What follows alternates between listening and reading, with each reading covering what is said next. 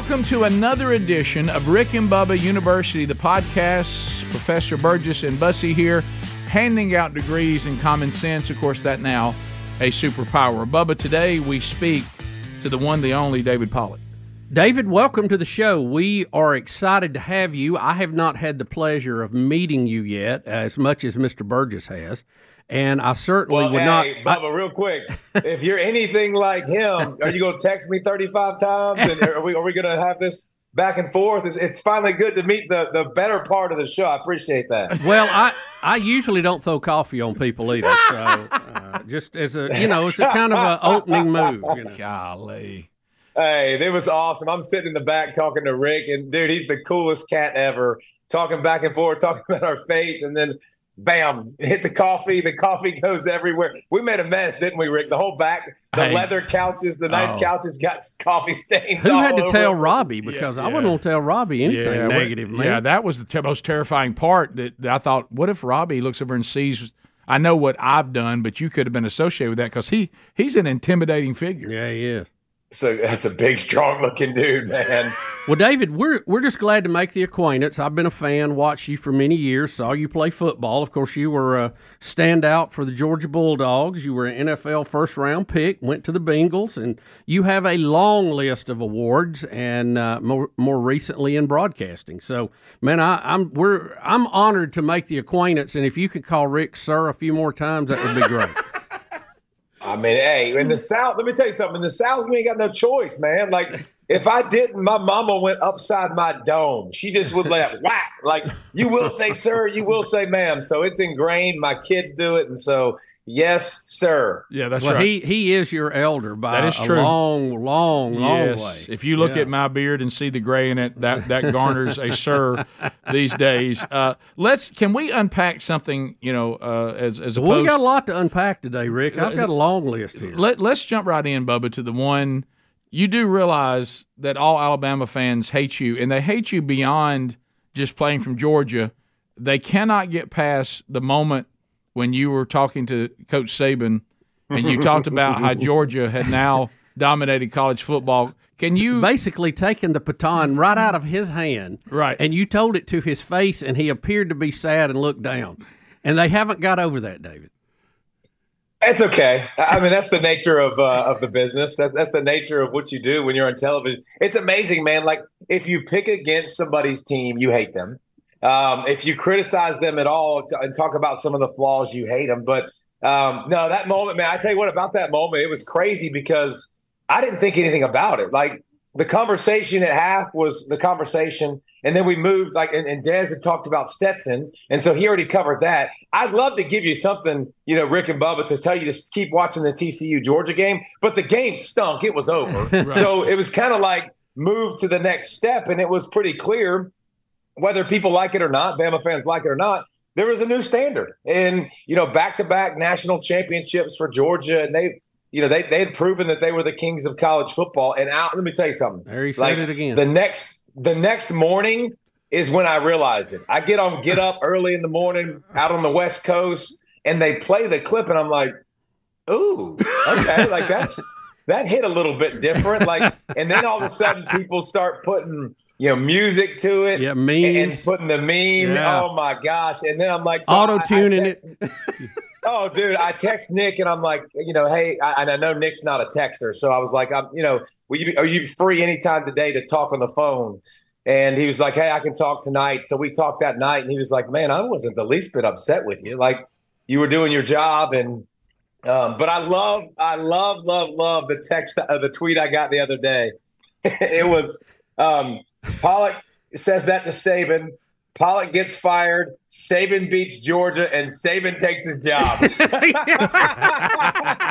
I was like, I gave like a Isn't it round great? of We can laugh about it. Standing ovation. I mean, it was incredible. Yeah, uh, we'll we'll get to that, but but but you like ev all of us, it doesn't matter whether you are a Bama fan or or not. All of us, including you, have been very clear that Saban. I know you. I guess you could argue against it. I don't know how you would argue against until someone else comes along and proves that they're better. uh, The greatest college football coach so far. hundred percent agreed. And and just as like to watch him reinvent himself. Now, listen, Yeah. you know, I can I can also separate the two. I, I don't think these last couple of seasons, I, I don't think Nick's been as as high as Nick was, and that's why he's retired. Correct. Like I think he has Correct. gotten a little bit older, and I think it's a harder business to keep up with. And good lord, NIL, but just the the, the theory of every day and the principles and teaching people how to grind. You watch his coaching tree continue to develop and grow. Um, the, I, there's no doubt in my eyes. Just you, pl- he played in a harder era, man. Not not just NIL, the scholarship reduction from back in the day, but just uh, I mean, you every time Nick Saban talks, I listen.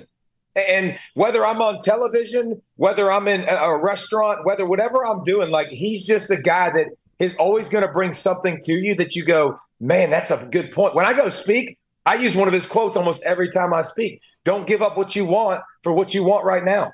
And when I talk to kids and careers and companies, I'm like, like you're, you're going to be in a moment right now where you're going to, Rick, whether your diet, you just changed your diet and changed your eating habits. Like you're going to be in a moment where you go, I want that Twinkie. I want that dessert. I want that sweet. Well, what's my end goal? If my end goal is here, like I can't give that up. And I Are you are you talking to me, David? Is this, is, I mean, this is hitting a little home too. I feel like Nick Saban sitting here now at halftime. I mean, it's just it's part of it, right? Like that's but the standard being the standard and how to work and how to develop and, and the changing of staffs and making them bigger and basically being like a coach's university, like coach rehab university. Oh, if you yeah. want to get another job, just come into Nick. He'll show you the ropes, and then you'll go get another job, and we can go with all those guys that he's done that with. And um, so, just yeah, he's the goat, man. Uh, so, David, the hard work, the grinding, the the sayings, you know, the, a lot of coaches have had that. But what what? How did Nick do it different? What did he do that everybody else that has that same speech never pulled off? Well, again, those slogans are in every locker room across the country, right? So, what makes it different? And what Nick was a guy that brought his best. Nick's in meetings paying attention. Nick's in special teams meetings paying attention. Like it's it's the accountability, it's the attention to detail. It's bringing it every single day. With he's just got a different he's got a different pace than everybody else. He can bring it every day, and he could keep it up here. His standards, his energy level, what he's going to demand of people, and you know, just like I remember him saying the quote, you know, we don't do it until we get it right. We do it till we can't get it wrong Right. right? Like it's just you know a million sayings, a million different things he's done. Like he's just he had that fire inside of him and that competitiveness and that toughness and the ability to, to sustain it for so long. He knew the X's and O's, yeah, but to me it was the accountability and the process in which he could he could live out every single day. Yeah, I talked with someone just yesterday, 24 hours ago, and they have connections to Alabama, and they were talking about that he also would would bring people in all the time and say, "I want you to watch what we're doing, watch how our program runs, and tell me what we're doing wrong. Tell me things that we could improve on." Now, see, there's not many people that do that. Most people want you to tell them all the time what they're doing right. They said he was a huge stickler for thinking there's something I'm missing that only eyes from the outside can see because it is hard. We're all delusional to some point. It's just what level. Yeah. And, and it is hard to see things. You know, uh, you need other eyes to look in. And they said he did that all the time. And, and he would tell people, sit down with me today after you come watch, you know, several practices. And now when you come sit in my office and tell me the things you think we can do better. Well, and, and Rick, you know, I, I I do that with my wife, right? Like I'm like, baby doll, you know, what are my blind spots? With a lot of my friends in church and small group and accountability, it's like, hey, like you can see these things because I think I'm doing something a certain way, but a lot of times I need to be called to the carpet and I need to be accountable. You know, the best story I have for that, Rick, is you know, you think back to golly, the, the first year of the playoffs. Ohio State destroyed Alabama. Remember, like Tom Herman and company, they destroyed. Well, the first thing Nick does is go to Ohio State and, and Tom Herman and say, "How did you do this? Right. Like, how did you do X? How did you do Y? So I can learn." Like, yeah, you have to. How about how about Nick's evolution on the offensive side of the football? Yeah, right? incredible, Like, incredible. He's, he's a guy that I hand the ball off, hand the ball off. Don't don't get my defense tired. Don't run no huddle. Don't throw the football all over the yard. Like protect my great defense. Then it was like, all right, spin the pill. RPOs. right. Let's go tempo. Let's yeah. let's let's use all these the plethora of wide receivers we have. So the ability to continue to take feedback, continue to adapt, hire new guys. And by the way, that's another thing. He was hiring a new coordinator every flipping year, for goodness sakes. That had to be exhausting. I mean, right. everybody leaving all the time to go to different places. Like, listen, the list goes on and on about what makes this guy so great. But the, you know, and when those new coaches come in, they didn't completely change their mentality or what they did. And now they varied a little bit as people brought in pieces, but it looks like every coordinator that came in ran Nick's offense, not bringing their own deal. Well, I, I think the cool thing is you, you try to adapt terminology. So you try to keep terminology as close to as similar to what you have. But you watch like Lane, Lane changed it for him. Like Lane, a hundred percent. We're going to throw the football. We're going to run spread. We're going to run our quarterback. Like um, I think that he slowly adapted and adjusted and was more than willing to to change his philosophy and do whatever it took to win. Which you know, the Tua was the RPO worlds. Like he was so good at it. So why would I not let him with his, you know, sleight of hand and good hands, you know, be able to accomplish those kind of things? Jalen Hurts, tailor it to him. I, I think the best thing you can do as a coach is you don't run a system. You run a system that best fits, best fits the players you have. And you saw the ability to morph over the years with different quarterbacks, different styles, different receivers, and uh, different ways to get people the football. David Pollack, our guest, will continue our conversation when Rick and Bubba University. The podcast continues right after this. This is the Rick and Bubba Show. Watch more at blazetv.com slash Rick and Bubba. Rick and Bubba, Rick and Bubba. David Pollack is our guest today on Rick and Bubba University, the podcast. So David, we talked about the Nick Saban thing, and you've cleared that up. Uh, not one Bama fan, by the way, will change their mind about you, but at least you clarified it uh, because their crimson truth will always uh, supersede what we just talked about. But and we're all and fans are like that no matter what team they pull for. Uh, let's get into ESPN. Uh, there's all kinds of you know people saying what happened there, you know, and I, I didn't realize what had happened uh, and I actually, uh, in a weird uh, uh, twist of fate, I ended up seeing Jesse Palmer um, uh, in France, in France of all places. Wait a minute. yeah, and Wait a minute. yeah, there you go. Did you just name drop in a foreign country? Yeah, that's that's two bells. Give me it to me again. I saw Jesse Palmer, and of all places, France.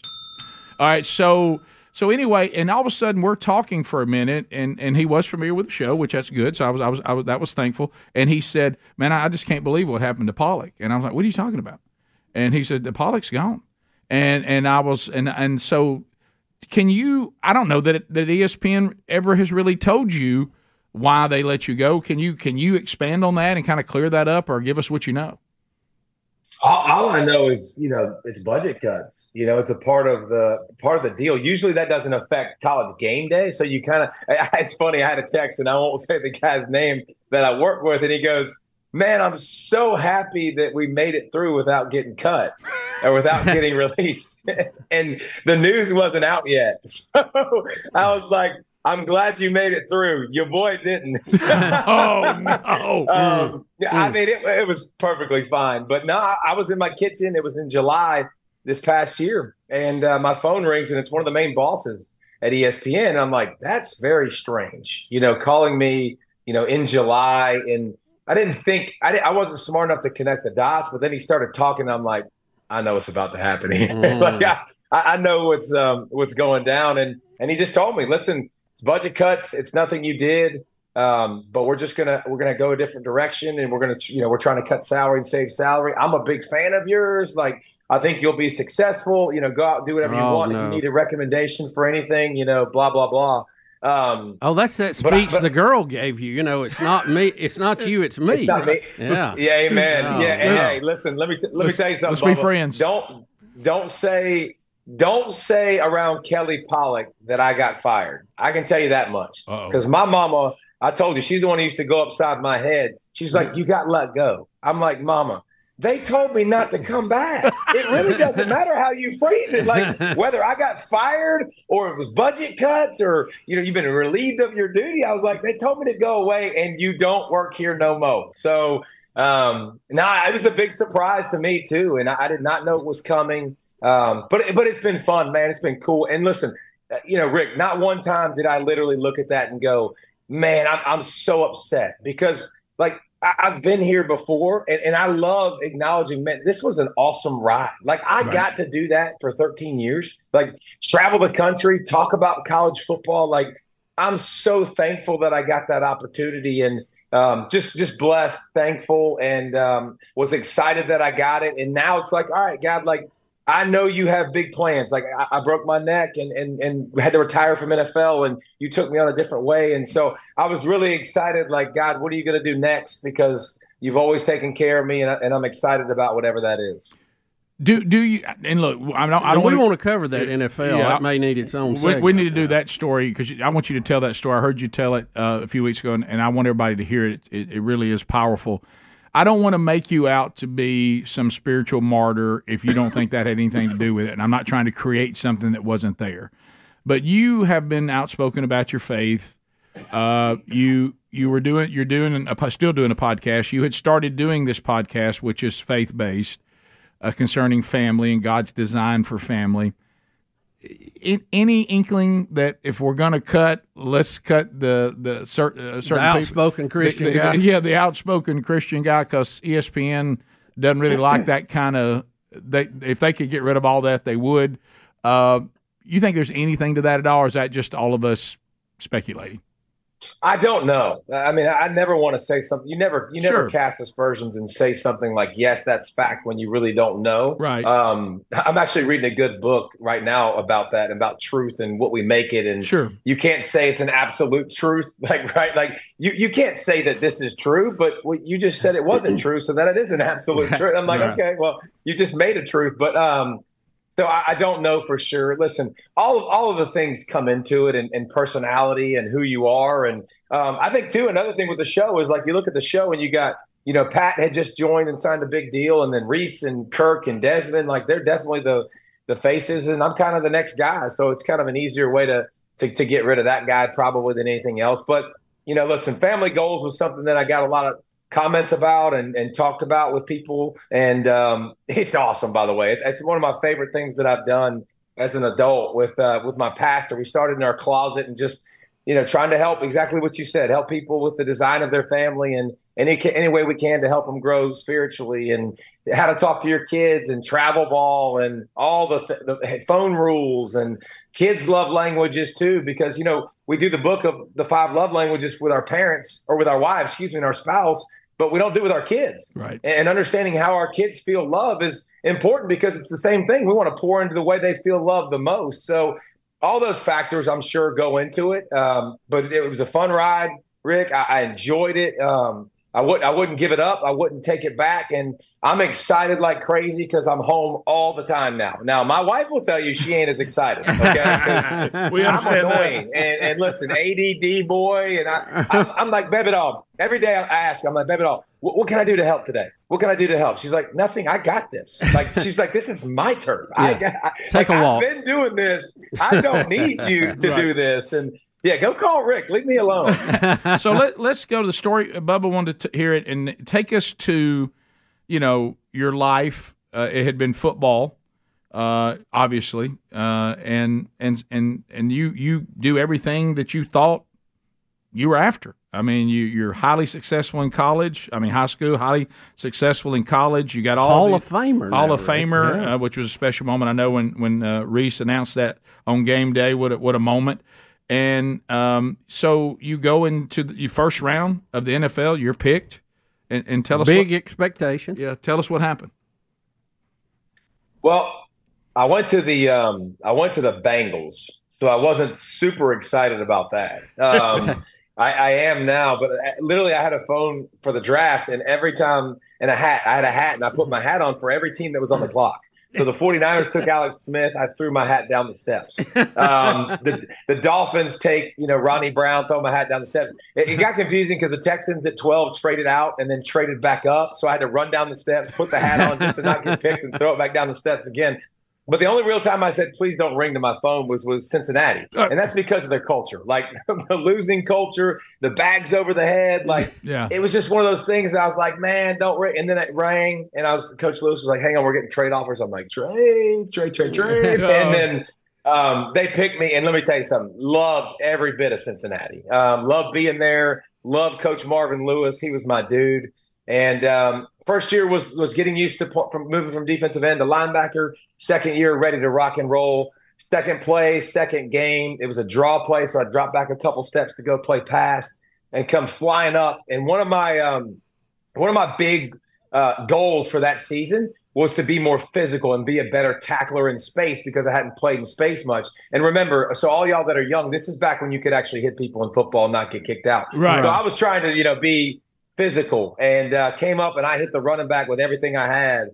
And man, did it feel different. And you know, you, you're used to getting stingers as an athlete that shoot down your body, but this this was when, like when you fall asleep on your pillow and you're like this, and you can't move your arms, and it freaks you out when you yeah. wake up in the middle of the night. Yeah. Um, and I couldn't move them. I couldn't move my arms, and my legs were kicking, and I just and they take you underneath the the stadium, and they do the MRI and the X-ray, and the doctor comes out and is like, "Hey, man, you uh you fractured your C6, C7," and I was like, cool. What's that? A couple weeks and I'm back. You know, meathead, play defense, see ball, get ball. Yeah. Um, that's why you play defense. Right. And um, and he was like, that means you broke your neck. Ooh.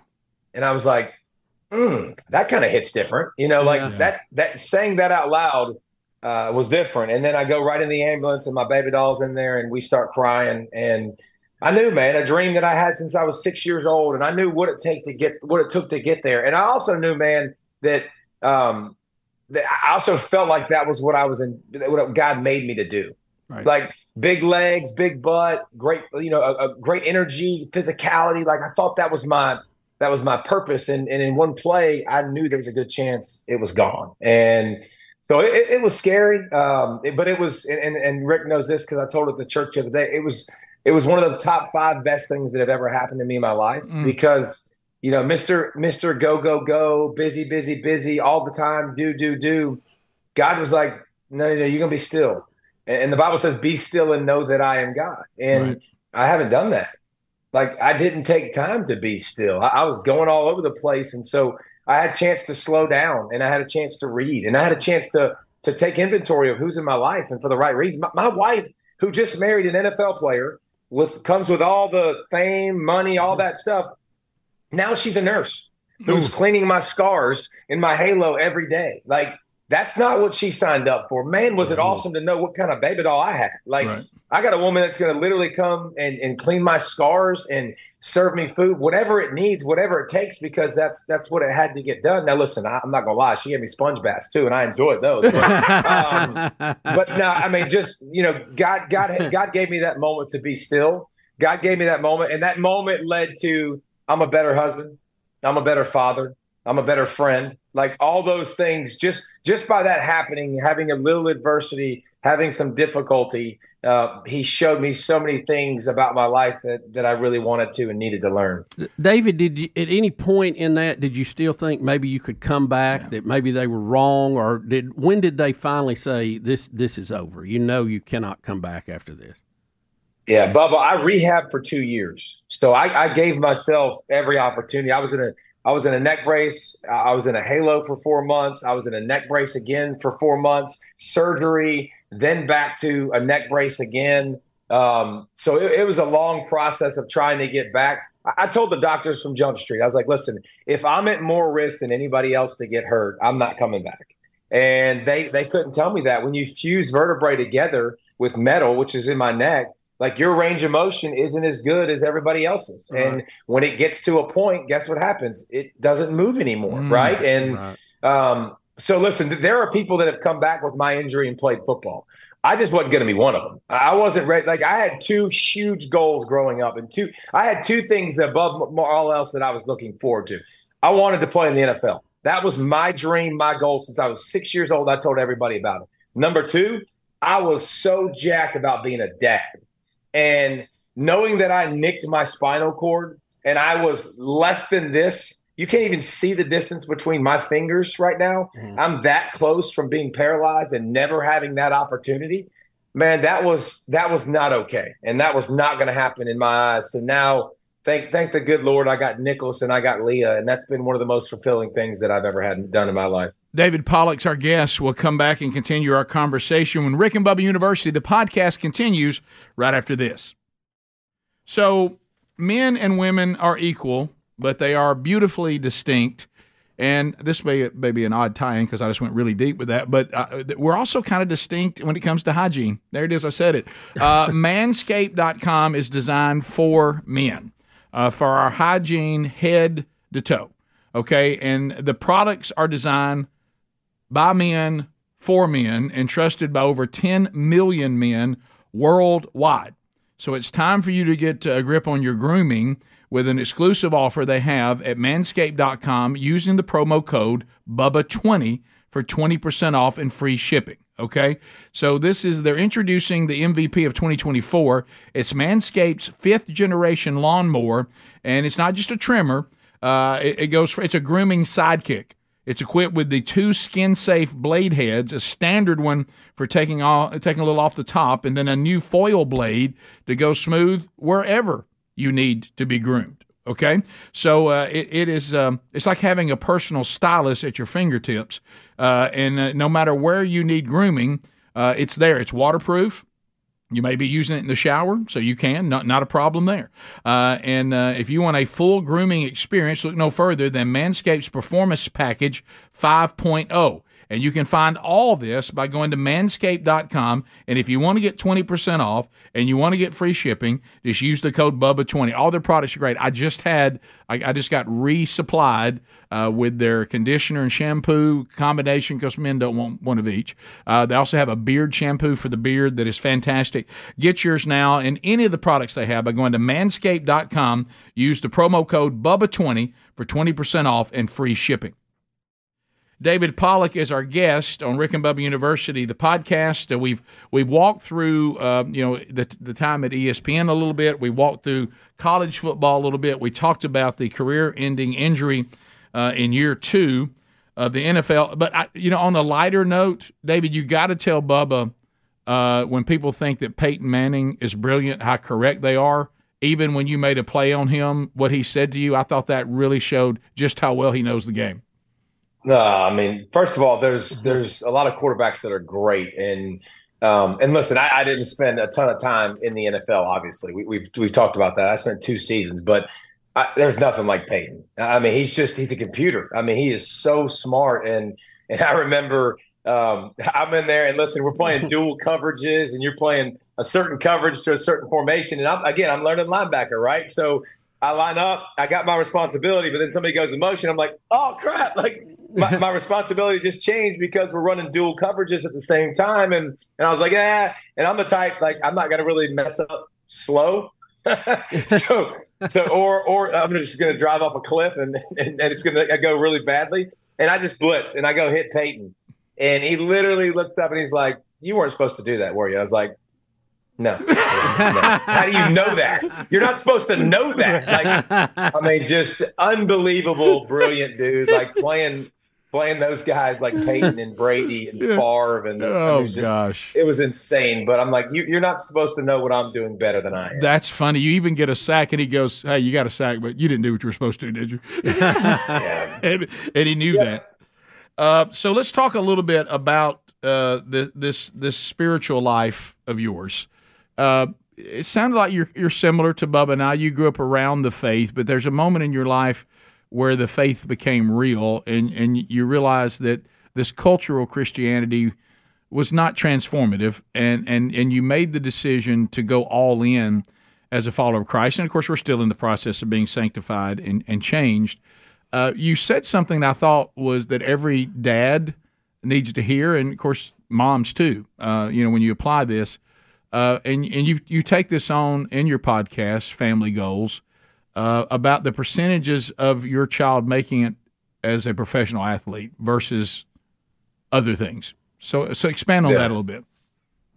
Well, it's 0.012 percent of you playing a professional sport of being a professional athlete. Wow. So I'm not great at math, but that ain't good odds. Okay, that is defying the odds to the highest. But there is a hundred percent chance that you will stand before Jesus. Right. Like, yep. Yep. so there's a hundred percent chance that your cleats, your sneakers, they're going to be hung up. You know, like those are things that are coming. So we got to make sure that we're doing the best we can to equip our kids. Like, yeah, and, and talking to you yesterday, we talked about this, Rick. Like, yeah, you, you can teach your kids to throw a ball, and most of you do. I did. and I and I can teach my kids how to shoot and run and jump and play. Are we teaching them the word of God? Right. Like, do they know what the gospels are? Do they know how to worship? Do they know what that looks like? Do do they know how to read? Do they know how to study? Do they know how to share? Like one of the things in our household that, that has been become big is like Nicholas, my son who's 15, he has a, and my daughter Leah who's 13. They got a lot of people that are pouring into them on a consistent basis. And I, I looked at them and I was like, well, who are you pouring into? Like, how are you passing along your faith and discipling somebody else? And so my son, like, he, he's he's going with he's a ninth grader. He's taking a sixth grader, and they read a chapter of the Bible every day, and they shoot a text message every morning to each other and do prayer requests. And the same thing with my daughter. She's an eighth grader. She's got a seventh grade girl that she's going through uh, you know several verses a day with, and you know explaining and talking and, and, showing them that what it looks like, right? Showing them what faith looks like. So you know that's that's super cool, and that's that was what I said. But coming to faith, man, never heard the name of Jesus that I could remember when I was growing up never stepped foot at church. Um, my junior year of high school, man, I got a teacher, uh, or two things happened. One, first of all, as a junior, right before my senior year, my neighbor across the street was like, "Hey, we're, we're having a lock in at the church, and uh, I want you to come." I'm like, "That sounds terrible. What do you What do you mean? What does that mean?" He was like, "You get to play sports." And stay up all night. I'm like, whoa, whoa, whoa okay, I'm in. Like, I'm in right now. Like those two things at that age, you're like, absolutely. And then I didn't know I was going to hear about Jesus for the first time in my life. And that was the first seed, um, a neighbor just inviting me. And then the next seed, the next big thing in my life was a person that lived his life in a way that I went, that's different. Right. That's unique. And his name was Mark Watson. He, he was a physics teacher at Shiloh High School. Um, I went to a public school. So you didn't talk about your faith. That just wasn't something you did. But he had a, a, Jesus sticker on his computer. He played praise and worship music, and he was cool as a cucumber. And he was the nicest guy, and just treated everybody with respect. I always tried to get underneath the skin. It didn't work. Okay, English for outside reading. You got to pick 200 pages of a book. I was like, hey, Miss, I, I, don't even know what my teacher's name was at that time. I was like, I told this lady, I was like, my English teacher, I was like, I'd like to pick the Bible. I'd like to read 200 pages of the Bible. She's like, nah. Absolutely not. I'm not meeting with you. I was like, well, if you don't know, that's Mr. Watson will. And Mr. Watson, I go to him. He's like, absolutely. And he sits down with me and he's like, Matthew, Mark, Luke, John, these are the gospels. They had different backgrounds, you know, of who they were and what they did for, you know, profession, but they, they spent time with Jesus. They're, they're sharing the story of the time of Jesus. And I'm like, wait a minute, there's a whole book devoted to this guy? Like, it, it, tell me more and, and i wanted to know more and, and he continued to pour into me and we continued to read and go through the gospels and and jesus became apparent to me and it became real to me and i could feel it and i could feel my life beginning to change and um, started to go to church most importantly, went to the University of Georgia where I had Mark Richt, who was living a life that was envious yep. of God. Like he was a man after God's heart. Like he showed me what a real man looked like in God. And my daddy's an awesome daddy, but he didn't have that faith. Right. And so all of that, like coming to faith, going to Georgia, like God had divine appointments set out for me. And but it was it was somebody it was somebody inviting me to church, right? No, I, I, he didn't have to explain the gospel. That's the preacher's job. Right. right. Like get your it's your job to get people to church. It's your job to invite people to, to a small group, to church, to, to places where they can hear the word of God. It's the pastor's job to do his thing. Well, Mark Watson, it's the way he lived his life. Yeah. That, that dude lived his life in a different way. And, and I'll say this if, if you want to help somebody come to faith and you want to be a good witness to God, the way you live your life is the most important witness. Right. And Mark Watson did that for me. Mark Richt did that for me. I saw what it looked like, and that's that's how my spiritual journey started. Yeah, that he put two things there. He, someone who was obedient to invite you to something, and then you got to see the genuine article uh, lived out. Lived out, and, yep. and, those two things were crucial. How, how did that work back to the family? Like you said, you love your dad uh, but that was not something that he had. How, how, how did that work back? Man, I, am not gonna cry. Um, I'm, I'm a crier. There it goes. I, it is something that, but man, you know, my mom was going through a really tough time. And listen, I, I'm gonna be completely transparent my brother's been in and out of jail, right. and my brother's had struggles with drugs, and it's just been it, has been devastating in our family. It's been really really hard. Right. And um, my mama called me when I was going uh, my senior year. I was I was training for the NFL Combine. So I remember this like it was yesterday. It was in Bradenton, Florida, uh, where I was training, and she was like, "Hey, doing this, this, this." I'm like, "All right, it's gonna be okay." Like, mama, the, the story's written. like this his story is written my story is written your story is written like it's not going to change and like we can't worry we just we, we got to give it to god we got to let him have it she's like i don't know how to do that and i led my mama to christ on the phone as a senior in college Amen. and one of the coolest moments i've ever had in my life but fast forward now you know 20 years later um, my brother's my brother recently got out of jail he's, he's changing his life our family for the first time ever, Rick, has been in church together three weeks in a row at that? my church. How about that? Never happened in in the Pollack mm-hmm. household, and it's just cool because my brother, God's working on my brother, he's working on my dad, and um, it's just been fun to watch, man. It's fun to be a part of it, and I, I don't know how the stories go, man. Everybody's got their own stories, and, and Lord knows everybody's got their scars, right? Like some you can see, like my halo scars that are in my head. Some you can't see, man. Things that have happened to you in your past that are just you know, almost almost too big to overcome. And, and and here's what's cool, and here's why here's why I love church, and here's why I love my church. My church is awesome because my brother comes in, man, and again, drugs, you know, he's been the gamut of things in and out of jail. My brother comes to our church in my small group, and my buddy Brad, man, walks right up to him.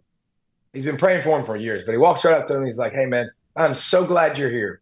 Gives him a big old bear hug. And my brother's got tears in his eyes running down his face because my brother doesn't get accepted in a lot of places. But if we can't, if we as a church and we have a body of believers, if we can't accept people like that, then then who's going to accept them? Yeah. Like where, where where does that person go? Where does my brother go? Like so my church has just wrapped their arms around him and loved on him and, and he's going to celebrate recovery now and just to watch like what it should look like and what it is and, and so many people in my life that uh, I love and respect that I do small group with that we've been through some real things with to embrace him and bring him in. It's it's it's the reason that he's going to have a relationship with Jesus is because people have a good enough heart to realize like I'm one I, dude I, I'm one bad decision away from being bad. Right. I mean, honestly, sure. honestly, I'm probably one. I'm probably one decision I made getting caught of being that guy. Yeah. Right. Like, I mean, we've all done so many sure. stupid things in our past that that if we got caught or something had happened, we could have been, you know, could have been totally different. So, the, because they've accepted him and, and welcomed him in, man, I just it's continued to change, you know, my family's life and, and my brother's future, and hopefully uh, his his his family's future and everybody's family's future. We'll come back. We'll finish our conversation with David Pollack when Rick and Bubba University, the podcast, continues right after this. This is the Rick and Bubba Show. Watch more at blazetv.com slash Rick and Bubba. Rick and Bubba, Rick and Bubba. David Pollack is our guest on this edition of Rick and Bubba University, the podcast, just talking about, you know, where true equality is always found, talking about your brother. I mean, if you want true equality, it's found at the foot of the cross. Every single one of us uh, are in equal need of redemption, and it really is. Uh, it levels the playing field when we all come to the foot of the cross. So, David Pollack, now obviously you're doing, you know, the the podcast uh, Family Goals, which uh, you, it's you and your your pastor Jonathan Howes. Um, I know that's going well. Uh, give give everybody an update on, uh, on on that and what you're hoping to accomplish. We hit it briefly, but tell us what's going on with it now. Um, it's Pastor J, man, not Jonathan Howes. It's Pastor J. That's what I call him. oh, okay, Pastor J. Oh, is that why you're calling me Homie G now? I'm not Rick anymore. I'm yes. Homie G. okay, Pastor I, J. I always, I'm usually one of those people that give you different names, right? Um, but Pastor J, I love it so much because when I go speak or when I meet people, they'll be like, "How's Pastor J?" And I'm like, "That's what I'm talking about." I okay. love that we're not calling him Jonathan. um, nah, we're just plugging away, man, and, and and I think you know with my foundation and where I'm at right now, like I think one of my main missions, man, that keeps coming back to and God keeps putting on my heart is like keep living out your faith, um, keep being you, and uh, keep showing people that like you can you can be cool and follow Jesus. And I think it's it's really really fun to do that in, in the different ways that we've done it with our with our foundation, but our podcast and having you know guys like Dabo Swinney and you know um, Coach Mark Richt, Tony Dungy. Uh, we've had you know, we got Sage Steele coming up. We got some humpy named Rick coming up that we're going to have on the on the podcast. Um, so I mean, just we're trying to find ways to to show you and to teach you different things uh, about your family. And like, here's one thing that I'm I love going to church and hearing a message, and I love hearing ideas and these things, but they get so big a lot of times that small brain defensive player can't really focus. so, like, I'm really big on you know steps in tangible ways. So I told you, like, we went through the book, the five love languages, but we but we tailored it to our kids, and so like my daughter, she's 13. Her her love language is physical touch. Well, she's 13 it's getting a little awkward when you hug. Right. Okay. Like yeah. when you do too much of the hug or too much of sitting on the lap, it can be a little bit awkward. But man, I, I know that's my daughter's love language. So I can come behind her, put my hands on her shoulder and ask her about a day. You know, I can, I, I can use, I can make sure that I give her a hug. I can, I maybe just not linger, right? Right, like, yeah. and, and even I like to, I like to annoy her anyway, so I like to linger. But, Sure. um, but just, just learning those different ways of, you know, like, like the phone rules is something that was big. We went through big phone rules and, and the way to be successful with the phone because the, the phone to me is Satan's greatest invention. There, there's nothing that divides us more and distracts us more than a phone. Like Right. on it all the time. You know, you, you think about who can influence you. Somebody from New Zealand right now can influence your child if they're on social media. Yeah.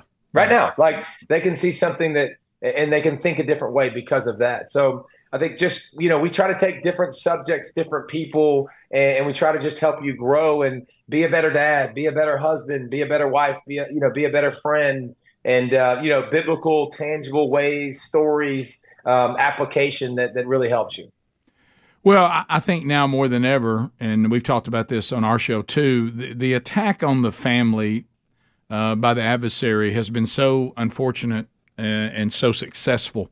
And uh, there, there's a way God designed the family, and it doesn't mean, you know, any of us who maybe got off on the wrong foot and didn't do it right to begin with, he certainly is good at repairing them too. But getting back to the way he designed it, and all these things you guys are discussing, it's it's not just going to change the life of the individual people in their in the family. I think our society, don't you, uh, Bubba? I mean, it, just, it couldn't. It, help- it it, just couldn't. it, could- needs it. Yeah, it couldn't hurt. Uh, let's put it that way. It's got to help. Yeah. I mean, because it's going to change people, and that's how you change society. Yeah. So, David, eh, I know that you're still trying to kind of figure out. I know you've been going out and doing a lot of speaking. Uh, got, got to hear you do some of that, and uh, I know you're doing this podcast. Uh, but um, uh, you were telling uh, telling me, you know, you, when you're making these decisions, you're looking at these teenage kids, and though none of us really would like to have our neck broken, but uh, God has used this to give you influence in their lives that really professional football would have made more difficult. Um, are are you is that is that playing into what you're deciding to do next? Their current ages.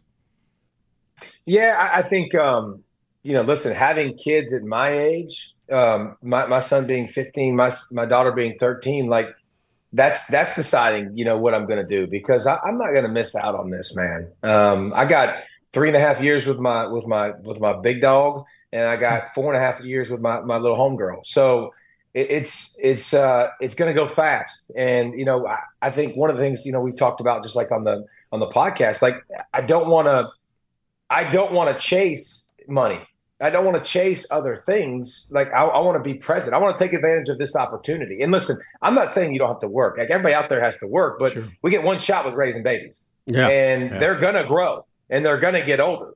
And so I'm trying to really just sit back and maximize that. Now I'm getting, I'm making bank. By the way, so I'm talking to a, I'm talking to a prominent college football coach the other day and I was telling him about an idea I had, and, and everybody, uh, everybody in the everybody in the world, almost everybody in the world knows who this coach is. And I was telling him about an idea, and a, a business idea. I was thinking about. He goes, "That sounds a lot like coaching," and I was like, "Well, yeah, it, it's it's similar." He's like, "Just come coach with me," and I was like, "Hmm, that would be awesome. I would love that," but I can't be around Nicholas and Leah. And and, and right now, I don't know if you know this, coach, but I'm making zero dollars at North Oconee, and I have three coaching gigs. I have three coaching gigs. So I coach the defensive line at North Oconee High School. I coach flag football starting next year with my daughter's team, and I coach basketball at the high school, girls basketball at the high school. So I mean, coach, I, I'm I'm kind of making bank, and I'm kind of a big deal. So um, so I just I, I just I'm trying to maximize this opportunity with my Yeah. babies Because and they'll be take gone in a few years, you Yeah, know, yeah. and, and then you be can't go back. Yeah. And then you got all Well, the time I- you, you need. Well, I keep hearing from this great philosopher I know, this this really smart dude I know that, and I, I've never heard this before. I talked to this guy that apparently 60 to 70 is the best years. That's the most productive. Blows me, that blows me away that somebody says that because You know, I'm hoping so. Agree, right. If you got your But- help. But but you know you're no doubt no doubt about it. But so I think um, right now, like I'm going to speak, I'm going to share my story and how it motivates. I'm going to pour into kids in this region, Amen. in this area, and uh, I love speaking to men. I love challenging men, and I love speaking to the unchurched about my story because you know I was a kid that didn't hear didn't hear God from God and didn't know God um, at an early age, and so I love to tell them the story of how I came to faith and Yeah. how he, how how God's used me along the way, and, and tell them to that hopefully earlier than than I heard. David Pollack, thank you so much for your time. Uh, Family Goals Podcast, wherever you get podcasts, Pastor Jay and David Pollack, and also the Pollack Family Foundation. If you'd like to find out more about that, you can search that as well. Uh, thank you, David Pollack. Thanks, uh, each and every one of you, for being with us on this edition of Rick and Bubba University, the podcast.